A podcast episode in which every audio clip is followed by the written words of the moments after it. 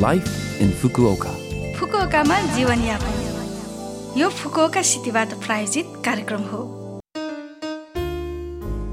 नमस्ते ओहाई गोजाइमास। म सरिता। यो लाइफ इन फुकुओका कार्यक्रममा फुकुओकामा बस्दै आउनुभएका नेपालीहरूका लागि सुरक्षित भई आरामदायक जीवनयापनका लागि आवश्यक जानकारीहरू नेपालीमा दिने आइरहेकी छु।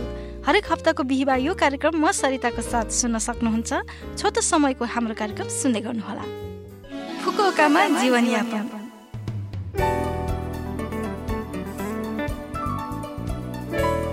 वर्ष दुई हजार तेइस सकिन अब केही दिन मात्र बाँकी छ। तपाईँहरूको यो वर्ष कस्तो रह्यो होला? नयाँ वर्षको पूर्व सन्ध्या मनाउने केही योजना छ कि? जापानमा नयाँ वर्षको पूर्व सन्ध्या अर्थात् डिसेम्बर एकतिसमा तोसी कोसी शोभा खाने चलन छ। तोसी कोसी शोभा खाने भनेको लामो आयु बाँच्नु र यस वर्षको कठिनाई र असफलतालाई बिर्सेर नयाँ वर्षलाई स्वागत गर्नु हो। जापानको विभिन्न भागहरूमा स्थानीय ओरिजिनल तोसी कोसी शोभा पाइन्छ। यसलाई प्राय नयाँ वर्षको पूर्व सन्ध्यामा खाने गरिन्छ। पसलमा नखाए पनि कन्भिनियन्स स्टोर र सुपर मार्केटमा पनि किन्न पाइने भएकाले अहिलेसम्म यदि खानुभएको छैन भए एकचोटि खाएर हेर्नुहोला।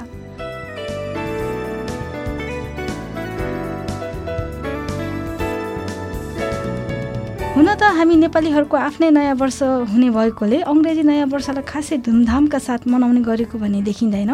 नेपालमा खास गरी काठमाडौँको थमेल दरबारमार्गका साथै ललितपुर भक्तपुर पोखरा र उपत्यकाका बाहिरका ठुला पर्यटकीय सहरहरूमा नयाँ वर्ष साँझ भनेर कार्यक्रमहरू हुने गर्छन्। विविध सांस्कृतिक कार्यक्रम गरी मनाउने चलन रहेको छ। प्राय जसो साथीहरूसँग बाहिर घुमघाम गर्ने खानपिन गर्ने अवसरको रूपमा यो अङ्ग्रेजी नयाँ वर्ष मनाउने भने गरेको देखिन्छ।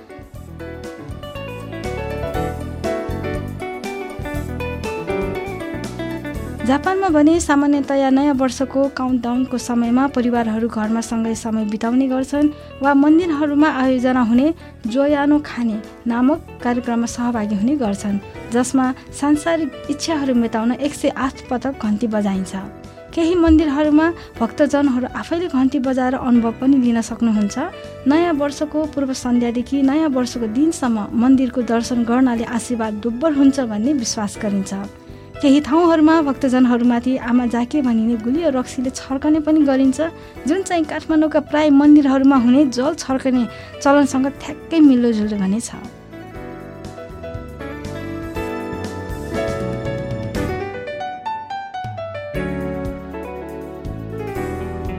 यस नयाँ वर्षको पूर्व सन्ध्यामा मन्दिरहरूमा लामो लाइन हुने गर्छ। यदि तपाईँहरू पनि दर्शन गर्न जाने विचारमा हुनुहुन्छ भने बाक्लो न्यानो लुगा लगाएर जाडोबाट बस्नुप्रति ध्यान दिनुहोला। यसबाहेक धेरै जसो मानिसहरू रातभर जागे बसेर नयाँ वर्षको पहिलो सूर्योदय हेर्नका लागि बस्छन्। नयाँ वर्षको पहिलो सूर्यलाई शुभ मानिने र नयाँ वर्षमा सुख र स्वास्थ्यको कामना गर्ने चलन छ। रमणीय ठाउँहरूमा गएर सूर्य उदायको क्षणको तस्विर लिनेहरूको पनि उत्तिकै घुइँचो लाग्ने गर्छ। फुकुका सहरमा पनि यस्ता थुप्रै ठाउँहरू छन्। त्यसमध्ये एक हो आतागो जिन्जा। जुन नयाँ वर्षको तीर्थस्थलको रूपमा पनि रहेको छ अनि त्यहाँबाट हाकाता बिहेको सुन्दर दृश्यको आनन्द पनि लिन सक्नुहुन्छ।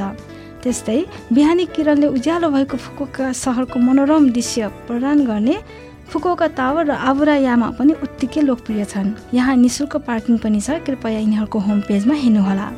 नयाँ वर्षमा तपाईँहरू सबैको इच्छा आकाङ्क्षा पुरा होस् पनि कामना गर्दछु। तपाईँहरू सबैलाई नयाँ वर्ष दुई हजार चौबिसको हार्दिक मङ्गलमय शुभकामना। नयाँ वर्ष दुई हजार चौबिसमा अहिलेको भन्दा अझ धेरै सबैको अनुहारमा मुस्कानका साथ बाँच्ने समाजको सृजना होस् पनि कामना गर्दछु।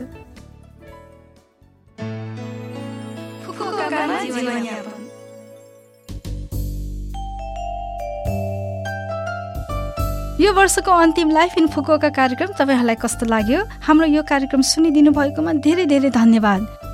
लभ एफएमको होम पेजमा गएर लाइफ इन फुकोका नेपाली भनेर खोजी पोडकास्टबाट पनि यो कार्यक्रम तपाईँहरूको मिल्ने समयमा सुन्न सक्नुहुन्छ। त्यस्तै ब्लगबाट पनि यो कार्यक्रमको बारेमा जानकारी पाउन सक्नुहुन्छ। कार्यक्रम सम्बन्धी तपाईँहरूको प्रतिक्रियाको अपेक्षामा छौँ।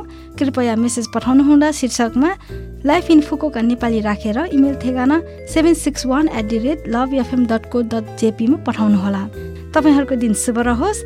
नयाँ वर्ष दुई हजार चौबिसको अग्रिम हार्दिक मङ्गलमय शुभकामना। आउँदो वर्षमा पनि हाम्रो यो कार्यक्रम सुनिदिनुहोला। नमस्ते!